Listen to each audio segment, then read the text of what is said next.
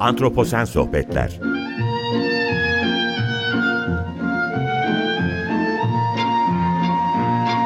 Hazırlayan ve sunan Utku Perktaş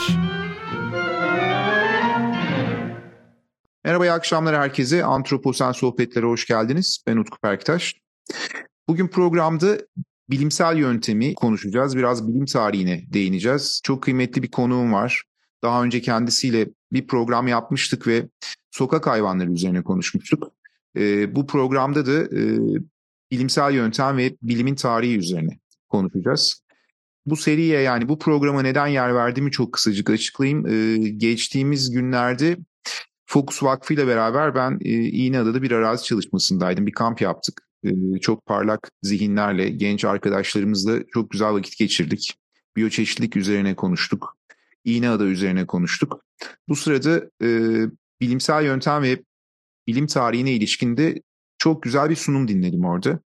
E, bu sunumu e, sunan arkadaşım da işte daha önce konuk olan, programıma konuk olan e, çok kıymet verdiğim sevgili Muhsin Doğan. Muhsin bugün bizlerle ve bilim tarihini, bilimsel yöntemi çok önemli bir konuyu aslında konuşacağız. E, çok güzel özetlemişti e, kampta. Dolayısıyla ben de programda konu etmek istedim. O da kırmadı ve programa geldi. Hızla ben de onu programa alıyorum. Muhsin hoş geldin. E, kırmadın beni. Eksik olma. Çok teşekkür ediyorum. Hocam, ne haber? E, Nasılsın? İyiyim iyiyim hocam. Çok e, teşekkür ederim. E, ben davet ettiğiniz için onore oldum. Zaten çağırdığınızda gelmeme gibi bir durum söz konusu değil. Siz Estağfurullah. Çok sağ olun. gelirim ben.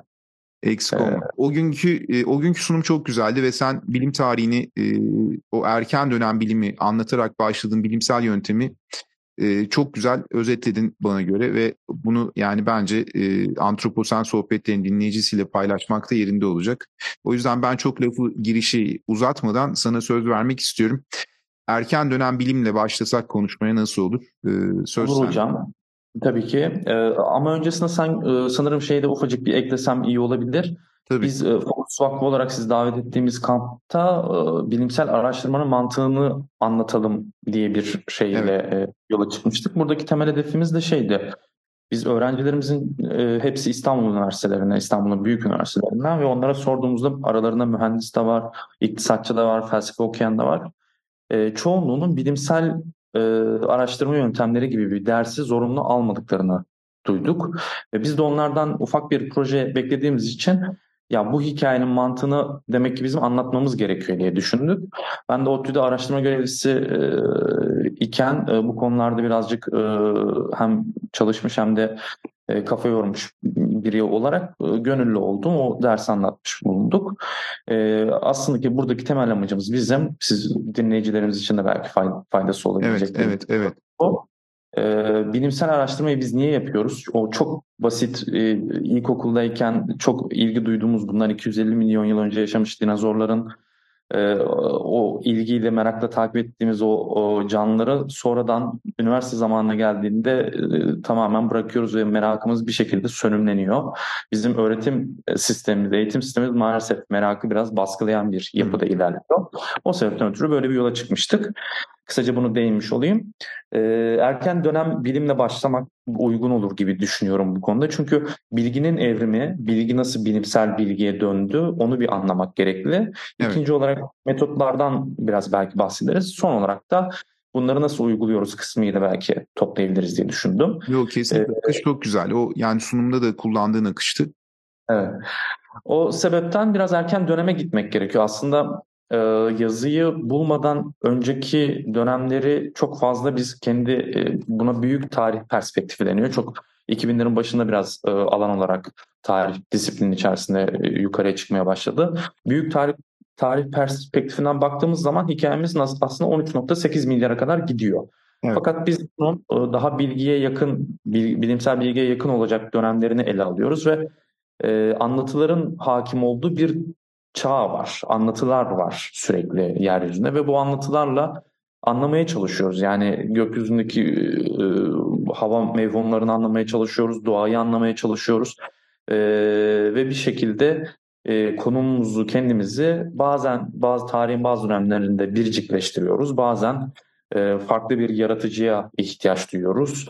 O figürün metot şey metotlarımızın içerisine katmaya çalışıyoruz ama genel bir anlama durumumuz söz konusu ve e, bu anlatı dönemini, mit dönemini e, kıran olaylardan bir tanesi de erken dönem bilim dediğimiz kısımla başlıyor. Aslında bu anlatıları e, bir yaratıcı ya da anlatıları bir farklı bir varlığa bağlamadan olayları anlamaya çalışırken bazı sistematik kayıtlar artık tutmaya başladığımızda aslında erken dönem bilim başlamış oluyor. Bu çoğunlukla bizim e, insanlık tarihimizde milattan öncesinde de var olduğunu bildiğimiz örneğin Çatalhöyük'e bu gittiniz baktığınız zaman Çatalhöyük'ün içerisinde bulunan bir duvar resminde e, 9000 yıllık bir hikaye bu. Milattan önce 9000 e, önceki zamana denk geliyor. Ee, orada bir volkanik patlamayı ve volkanik patlamaya göre e, evlerin konumunu nasıl konumlandırdığınızı e, kayda almışız. Bu da bir e, kayıt yöntemi ve veri tutmaya başlarken de artık bir süre sonra en çok baktığımız e, bizi e, en çok e, üç tane e, etken sayabiliriz insanlığın hayatını değiştiren. Ee, bunlardan en çok bizi etkileyenlerden bir tanesi olan sınırlarımızı e, çekmemize neden olan şey gökyüzü. Geceleri gökyüzü tabii ki çok inanılmaz etkileyici ve gökyüzündeki yıldızlara baktığımız zaman onlarla ilgili bir sürü anlatı yaratıyoruz. Bu anlatıları biraz daha ileriye götürdüğümüz zaman erken dönem bilim zamanında aslında 13. yüzyıla kadar biz gökyüzüyle ilgili sistematik kayıtlar alıyorduk e, Arap Yarımadası'nda. Ve bu sistematik kayıtlara dayalı olarak da gökyüzündeki mevhumların bazılarının e, rutinlerini çıkarmaya başlamıştık. Ve işte e, daha öncesinde Yunanlıların yaptığının üzerine bir şeyler katmaya başladık. Ve bu bilgi birikimi tabii ki kümülatif bir şekilde kendini e, sürdürerek devam ettirdi ve korktuğumuz bazı şeyleri e, korkmamamız gereken mevhumlar olduğunu anlamaya başladık. Yıldızlarla yönümüzü saptamaya başladık. E, hayvanların e, tepkilerini e, yani milyon yıllık evrimlerini e, bir şekilde adapte oldukları coğrafyada bazı özellikler geliştirdiklerini fark ettik. Örneğin denizlere açıldığımızda Çin'in güneyinden Tayvan'a doğru insanlığın Sapiens'in bir denizlere açılma macerası vardır. O maceraya baktığımız zaman e, biz e, orada kuşları kullanıp e, yönleri bulmaya çalıştığımızı fark ettik. Bu süreç bayağı e, bir sürdü, binlerce yıl sürdü. Ama e, birkaç tane mihenk taşı var erken dönemden sonra. Bunlardan en önemlisi erken dönem bilime sebep olan şey o, o tarım. Tarımı keşfettikten sonra bizim e, bu şekilde bu tarımsal toplumları yönetebilmek, yürütebilmek için de bazı mekanizmalar geliştirmemiz gerekiyordu. Hem sosyolojik anlamda hem ekonomik anlamda bunlar gelişirken ihtiyacımız olan aritmetiği, matematiği de geliştirmiştik. Ve bu süreç e, milattan sonra özellikle e, 1300'lere kadar, 1400'lere kadar Orta Çağ diyebileceğimiz zamana kadar geldi. Orta Çağ'da ne oldu? Orta Çağ'da tabii e, biz bunları çağ olarak nitelendiriyoruz da bunlar bir zamanın sadece gördüğümüz bir kesitini çağ diyoruz. Aslında o dünden bugün olan bir şey değil, bir süreç. Ee, özellikle 1400'lerde başlayan e, coğrafi keşifler furyası bizim tabii ki Sapiens olarak hem farklı coğrafyaları keşfetmemize, oradaki kaynakları kullanmamıza hem de o kaynaklara erişebilmek için e, var olan astronomi bilgimizi, matematik bilgimizi denizlerde kullanmamıza sebep oldu. İlk düğümlerimizi orada öğrendik. Örneğin 88 tane e, gökyüzünde takım yıldızımız vardır. E, o takım yıldızlarının bazıları güney yarımküreden gözüküyor, bazıları kuzeyden gözüküyor. Örneğin Pictor takım yıldızı diye bir takım yıldızı vardır güneyden görülen. Onlar Magellan'ın ve Columbus'un ekspedisyonları sırasında isimlendirilmiş ve yön bulmaya yarayan takım yıldızlarıdır. E, her birine böyle bir anlam atfed, atfedilmiştir. E, bu coğrafi keşifler sırasında tabii ki e, belirli bir dünya görüşü vardı ve bu, bu dünya görüşünün de e, bilimsel bilginin artmasıyla, bilimsel bilginin bazı şeyleri kanıtla e, insanlara göstermesiyle e, sorgulanmaya başlaması söz konusu oldu. Bu da bir büyük bir e, düşünce devrimi denilebilecek bir nokta. Çünkü e, dini kitaplarda yazmayan e, şeyler gözle görülebilir noktada insanlara gösterilip kanıtlanabildi. en büyük e, şu, bu konuda düşünce sisteminin değişmesi heliosentrik e, bir yapının e, güneşin ortada daha doğrusu dünyanın ortada olduğu ve güneşin e, her ve diğer gezegenlerin etrafını döndüğü diye düşünüldüğü yapının sorgulanmasıyla başlar, başlandı. Tabi burada büyük düşünürlerin çoğu bazen yanılgıya düştü. Çünkü teknoloji çok elverişli değildi ve göremiyorlardı. Ee, bazıları hapse düştü. Yani e, Galileler, e, Kopernikler çok ciddi sıkıntılar çekti. E, Bruno mesela gerçekten e, İtalyan Bruno gökyüzüne baktığında gezegenlerin e, başka gezegenlerin de farklı yıldızlara sahip olabileceği düşüncesini dillendirmeye başlamıştı. Bu noktada aydınlanma çağı diyebileceğiniz bir çağ başladı. Hatta o dönemlerde Spinoza'nın tanımı e, kesinlikle o dönemin en liberal ülkesinde bile sorgulanabilecek bir e, fikirdi. Fikirde Tanrı'nın doğanın kendisi olabilme fikri gibi bir şeydi ve Spinoza bunu öne sürdüğünde birçok düşünce yapısını e, yıkacak ve o bilimsel bilgiye modern anlamda bilimsel bilgiye gidecek yolu açtı. Rönesans dediğimiz dönem bu dönemde yaşanıyor ve iki önemli isim var aslında orada. Biraz onlardan bahsetmek lazım. Bunlardan sonra artık biz bilimi modern bilim diye algılamaya başlıyoruz. Ee, ikisi de benzer dönemlerde yaşadı. İkisi de birbiriyle fikirsel anlamda bir e, farklılığa düştü. Ama ikisinin e, bize kattığı şey bugün burada sizde bu kaydı yapmamıza sebep olabilecek silikon devrimine kadar e, bizi götürdü. Bunlardan bir tanesi e, Newton tabii ki e, Newton'un katkıları yatsınamaz. E, diğeri de Huygen. E, normalde kumaş tüccarlarının kumaşın kalitesini anlamak için e, ticarette kullandığı merceklere alıp iki tane üst üste koyup gökyüzüne bakma fikriyle yola çıktı Huygen. Ve Huygen'ın baktığı gökyüzünde hem Orion'un bir nebulasının olduğunu hem e, Satürn'ün ve Jüpiter'in e, Satürn'ün halkalarının Jüpiter'in e, uydularının olduğunu, Satürn'ün uydularının olduğunu keşfetti. Onlara da isim verdi. Bu inanılmaz bir noktaydı. Çünkü modern anlamda e, farklı kıtalarda farklı gözlem yöntemleri olsa da Avrupa'da sistematik bir şekilde biz bunu e, bakıp kayda geçirebildik. E, tabii e, Rönesans'ın o, o destekleyici havası ve Newton'ın artık bugün anladığımız, bildiğimiz matematik kalkülüsü geliştirecek derecede kendini kapatması, spektrumu ve gözle görülemeyen ışınları da tanımlamaya çalışması, e, kendi gözüne iğne batıracak derecede renklerin e, nasıl oluştuğuna dair meraklı olması ve hareketin yasalarıyla evrensel bir yasa oluşturmak için çaba sarf etmesi olayın e, rengini tamamen değiştirmiş oldu. Artık bundan sonraki kısımda biz bilgiyi sistematikleştirip e, bu sistematiğin getirdiği e, doğruları kabul edip e, daha doğrusu çıkana kadar onlarla e, gündelik hayatımızı şekillendirmeye başlamıştık.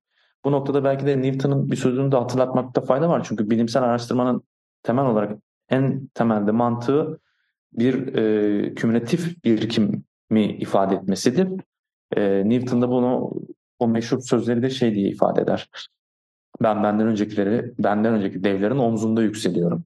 Yani Newton çıkıp da tamamen tüm bilgiyi çıkartmadı. Bunun 9 bin yıl öncesi şeye kadar bir yolu vardı bilim bir süreklilik e, burada e, gösteriyor. Şimdi ben burada o zaman şimdi bu kısa özetten sonra çok güzel oldu özet. Çok ağzına sağlık.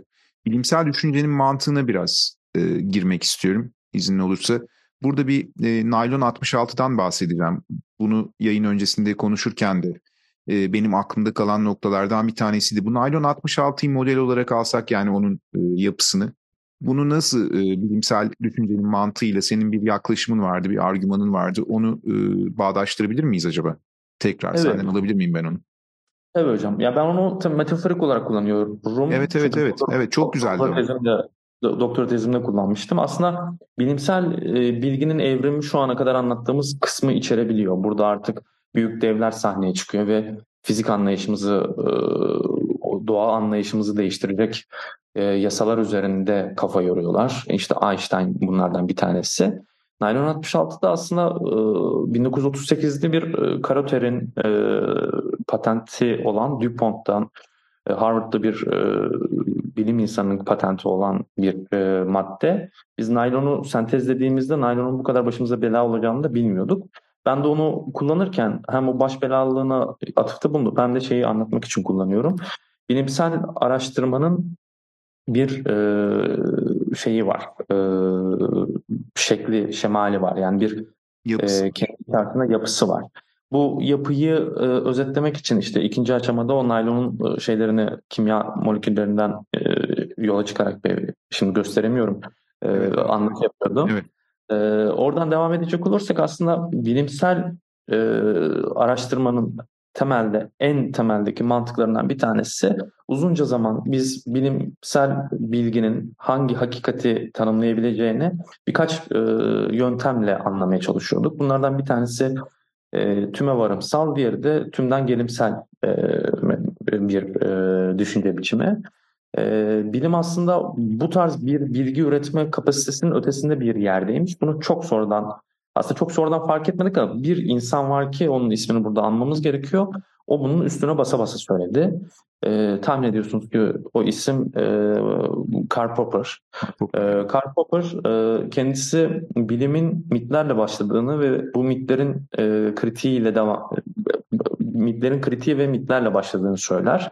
Gerçekten bilim mitlerle başlar ve o mitleri, o hipotezleri, o varsayımları çürüterek devam eder. Bir katkısı vardır. O katkı çok önemli. Hem tümden gelimsel hem de tüme varımsal yöntemleri e, kenara e, koyan bir yöntem. O da İngilizcesi falsification yani yanlışlanabilirlik ilkesi. Aslında bilim temelde yanlışlanabilir olduğu e, için bilgilerin elenerek devam eden bir yönteme e, daha doğrusu bir sürece sahip olduğunu ileri sürer. Bunu da çok meşhur o Aristo'nun Aristo mantığıyla söylenmiş bir şeye genel hipoteze açıklayarak ifade eder dünyadaki tüm kuğular beyazdır önermesini doğrulamak çok zordur.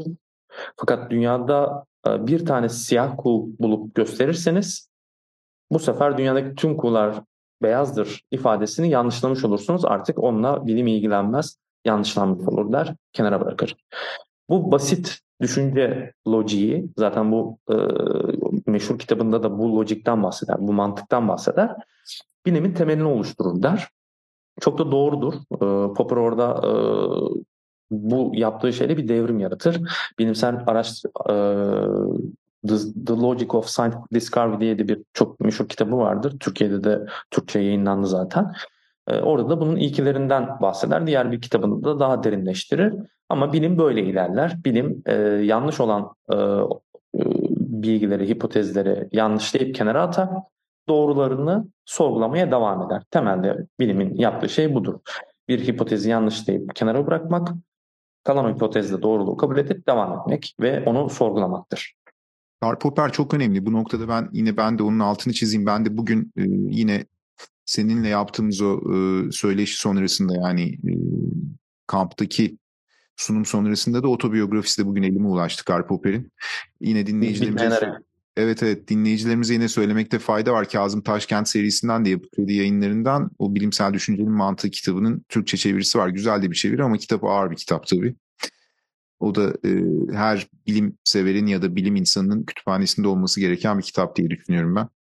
Otobiyografisi de çok kıymetli. Orada da evet. Einstein'la karşılaşmalarını yazdığı bölümler var. Ben mutlaka tercih e, tavsiye ederim. İsminin de bitmeyen arayış olmasının bir sebebi var. Kendisi de e, ömrünün sonuna doğru bunu ifade ediyor. E, bilimsel bilginin serüvenini ifade etmek için yani hem kendi bitmeyen arayışına hem de bilimin bitmeyecek arayışına atıfta bulunuyor. Çünkü hakikat dediğimiz şeye ulaştığımızda o hakikatin doğruluğundan da bilimsel anlamda o an emin olabiliriz. Ertesi gün belki o değişebilir. E, bu noktada onu söylemekte Doğru. fayda var. Doğru. Muhsin burada şeyi soracağım bir de ben notlarımı almıştım ama e, akışı bozmayacak olursak şimdi metottan devam edecektim ama bir de bükülen ışığın hikayesi var bu. E, ya biraz buna değinmek mümkün mü bu e, kapsama tabii, tabii. bağlayarak? E, nasıl tabii. bağlayacağız bilmiyorum. Biraz geride kaldık belki ileri gittik ama e, bunu Olsun, araya sokabileceğimizi düşünüyorum ben. Şöyle yaparız hocam e, dinleyicilerimizin de kafası kar- karışmaması için. Aslında bilimsel bilimsel bilgi üretmenin beş temel hususu olduğunu söylüyoruz. Biz bunu bunu ben söylemiyorum tabii ki bilim dünyasında genel kabul gören bir şey, e, durum bu. Bunlardan bir tanesi kanıt, gözleme ya da deneye dayalı bir kanıt sunmanız gerekiyor. E, ikincisi metotlar. Bu bilimsel bilgi üretirken bir metodunuzun olması gerekiyor. Bu metotların genel bir komünite tarafından, bilim dünyası tarafından kabul görmesi gerekiyor. Matematiksel metotlar olabilir, bu işte gözleme dayalı metotlar olabilir, istatistiksel metotlar olabilir. E, ve bu konularla ilgili olarak tüm e, bu üretilen bilginin bir konsensusa sahip olması gerekiyor. Yani Orta Çağ'da nasıl Güneş'in etrafında dünyanın döndüğü konsensusuna sahip değildiysek ama daha doğru bir bilgiyi kanıtlasak dahi komünite kabul etmiyorsa e, etmediyse de burada bir e, ikircikli durum oluyor. Buna girmeyeceğim. Sizin e, dediğiniz örnekten devam edip kanıtı açıklamaya çalışayım birazcık. Bükülen ışığın hikayesi aslında çok e, ilginç bir olay. E, ben bunu anlatırken bilimsel bilgiyi masa başında ürettikten sonra kanıtlanmadığında onun sadece kuram olduğunu, daha doğrusu hipotezden ibaret olduğunu söylemek için anlatıyorum. Ee, Einstein 1905 ile 1915 arasında çok kıymetli çalışmalara imza attı ve o kadar ileriye gitti ki e, masa başında matematikle yaptıkları gerçekten ama gerçekten o dönemin e, birçok e, parlak zihninin bile dikkatini çekip e, bizim onu bugün çok saygıyla bilimsel anlamda ve e, imrenerek bakmamıza sebep oldu. Bunlardan bir tanesi e, şu hesaplamasıydı Einstein'ın. Einstein e, kafayı tabii genel görelilikte birçok konuya takmıştı ama uzay zaman dokusunun içerisinde büyük kütlelerin yarattığı çekim etkisinin birkaç şeye sebep olabileceğini düşünüyordu. Bunlardan bir tanesi e, büyük kütleli iki e, şeyin çarpışmasından kaynaklanacak kütle çekimsel dalgalar. Bu çok meşhur bir şey ve bunun kanıt yani da bunun e, bilim anlamında e, kanıtlanması da söz konusu oldu. LIGO deneyi diye bir deney var. Dinleyicilerimiz merak ederse araştırabilirler. Şimdi girmeyeceğim çok ayrıntısına. Bir diğeri de şeydi. Uzay zaman e, düzleminde e, bir, bir kütlenin, büyük bir kütlenin yanından geçen ışığın bükülebileceğini ve bu bükülmenin kütlenin büyüklüğüne göre e, değişebileceğini söylüyordu.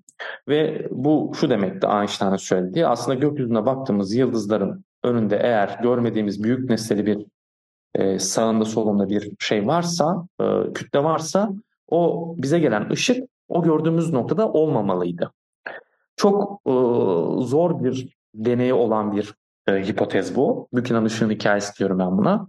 Bunu ilk e, Birinci Dünya Savaşı tabii 1914'te başladığında Einstein bunu deneyecek bir ekip aradı.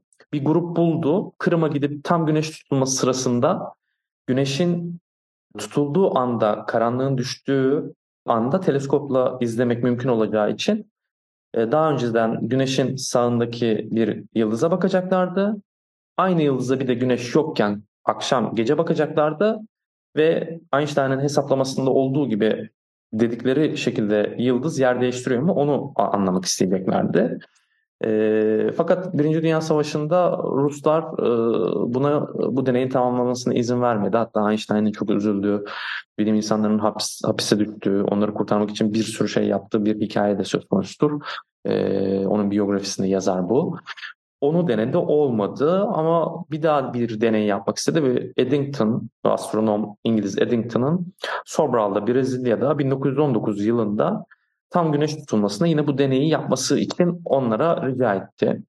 Ve deney sonuçlarını aldığında Einstein hesaplarıyla Eddington'ın hesapları birazcık farklıydı. Einstein kendi hesaplarını gözden geçirdi. Matematiğimde sıkıntı yok dedi. Eddington hesaplarını gözden geçirdi, düzeltme yaptı ve tam olarak Einstein'ın kağıt üzerinde düşünerek, diğer insanların bilgilerini kullanarak matematikle ispat ettiği o gökyüzündeki yıldızın aslında bulunduğu konumda eğer önünde büyük bir kütle çekim etkisi varsa bulunduğu konumda gözükmeyeceği hipotezini doğrulamış oldu. Bu muazzam bir örnek. Yani milyon dolarlar harcamadan da bir e, çok zekice bir deneyle nasıl e, bir şeyin kanıtı bulunabiliyor onu anlatmak için. Bilim böyle ilerler. Yani bilimsel hipotezler ortaya atarsınız ve bunu veriyle, deneyle, gözlemle kanıtlarsınız. Bu da bunun bir örneğiydi. Çok teşekkürler Muhsin. Gerçekten ben de buna çok kıymet vermiştim. Anlattığında çok etkilenmiştim. Şimdi bilimde metotlarla çalışır dedik. Biraz bunları açıkladık. Zaman da çok hızlı geçiyor. Kısa bir zamanımız kaldı. Ben burada konsensüsün önemini bize sana soracağım metotlarda. Evet. Konsensüs sonuçta elde edilen e, sonuçların e, metotsal olarak da değerlendirilmesini ve sonuçların belli ölçüde bir birlik içerisinde herkesin buna katılarak değerlendirilmesi gibi tanımlamaya evet. çalışıyorum ama bu konuda sen ne söylemek istersin? Sonra yavaş yavaş bağlayalım sonuca doğru. Bağlayalım tabii hocam. Kısaca açıklamaya çalışayım. Bilim, bu, bilimsel bilgi akademik çevre tarafından ve sosyal çevreler tarafından da sonrasında akademik çevre tarafından bir konsensusla karşılanması lazım ki o bilimsel bilginin geçerliliği herkes için e, kanıtlanmış olsun. Örneğin ben çıktım e, Einstein hesapları yanlış dediysem eğer yanlışı dediğim gibi bir metotla ortaya koymam lazım yanlışlayabilmem için. Bu metotlarında buna peer review de denebiliyor. Birazcık artık e, etik boyutu tartışılabilecek bir konu ama e, akran e, şeyiyle, e, geri bildirimiyle e, senin metodunda şu hatalar var, bu metodunda bu hatalar var, datanda bu hatalar var, verinde bu hatalar var gibi açıklanması gerekiyor. Eğer konsensusa varılmamış bir konuysa o ki bilimin konsensusa varamadığı bazı konular var. Örneğin sigara kansere sebep olur mu? konusu henüz bir konsensusa varılamamış bir konu. Ya da işte e, kadın doğum hapları ile ilgili bir konu. En yakınında bizim Covid zamanı yaşadığımız e, Covid aşıları zararlı mıdır, yararlı mıdır konusunda bilim çevreleri bir konsensusa varamamıştı. E, bugün vardılar mı? E, henüz tam değil ama çoğunlukla bilim dünyası aşıları kabul ettiği gibi diye düşünebiliriz. O yüzden konsensusa varılamamış konularda bir muğlaklık gri alan olsa da bilimsel bilgi dediğim yöntemlerle yanlış diyerek örneğin aşı işe yaramıyorsa yaramadığını söyleyip yeni bir aşı yapabilir. O şekilde ilerlemeye devam ediyor. Şimdi burada son olarak da sana e, bir şey daha sormak istiyorum. Sonra da senden e, hani bağlamak istediğin, son söylemek istediğin bir şey var mı diye soracağım aynı zamanda. Sonra yavaş yavaş kapatalım çünkü sona doğru yaklaştık. Şimdi evet. bilim mütevazi insanların işidir diye konuşmuştuk. Evet. Bu konuda bir şey söylemek ister misin? Ee, bunu çünkü önemli bir isim söylüyordu esasında.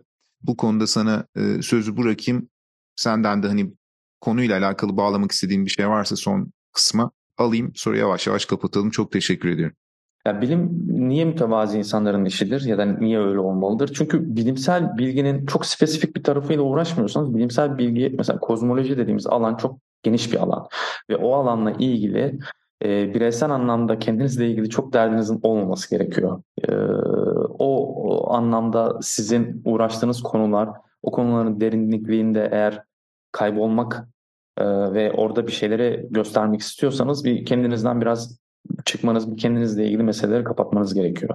Yoksa diğer türlü küçük spesifik alanlarda da olsa bilimin kötüye kullanılabilecek yanları çok fazla. Örneğin atom enerjisinin ortaya çıkartıldıktan sonraki işte Oppenheimer'ın hala bugün tartışmalı olan konumu.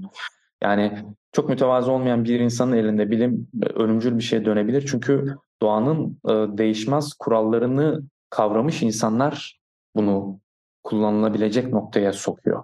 O sebepten ötürü mütevazi insanlar daha fazla ileriye gidebildiğini biz bilim tarihinde görüyoruz. Ee, çok fazla mütevazi olmayan, çok rekabetçi ya da kendiyle ilgili derdi olan insanların bilim tarihinde o kadar da ileriye gidebildiklerini göremiyoruz. Bunu söylemek belki kıymetli olabilir. Çok çok güzel bir noktaydı. Muhsin e, ben çok teşekkür ediyorum. Ağzına sağlık. E, yine ben, ben hem bana sunumu hatırlattın hem de o değerli toplu bir akış e, olmuştu. Çok güzeldi. Burada da onu biraz özetlemeye çalıştık. Evet, eksik olma diyorum. Geldiğin için, zaman ayırdığın için çok teşekkür ederim. Ben ben ben teşekkür ederim hocam. Ben davet ettiğiniz için çok teşekkür ediyorum. Son olarak belki şu sözü Nietzsche'nin sözünü Elbette. söylemekte fayda var. Nietzsche e, şunu söylüyor yani bir sefer uyandın mı sonsuza dek uyanık kalacaksın diyor. E, bunu bilim için söylemek doğru. Bir kez o merak ve e, şüphe girdi mi kanınıza sonsuza dek şüphe ederek doğruyu bulmaya çalışarak geçiyor hayatınız. Çok sağ ol, çok teşekkürler. Evet bugün programın sonuna geldik. Antroposan Sohbetler'de konu Muhsin Doğan'dı. E, Muhsin Pokus Vakfı'nda e, yönetici olarak çalışmalarına devam ediyor e, ve çok da güzel şeyler yapıyorlar. Fokus Vakfı'nda parlak zihinlerle buluşuyorlar. Gençlerin önünü açacak çok önemli e, adımlar atıyorlar. E, ben de belli ölçüde destek vermeye çalışıyorum. E, bana söz düştükçe. O yüzden e, Muhsin Doğan'ı da en başta söylememiştim. Burada kısaca bir kim olduğunu da neden burada olduğunu da anlatmak istedim. Evet programın sonuna geldik. Ben dinleyicilerimize iyi akşamlar diliyorum. Önümüzdeki haftalarda Antroposen sohbetlerde buluşmak üzere. Hoşçakalın.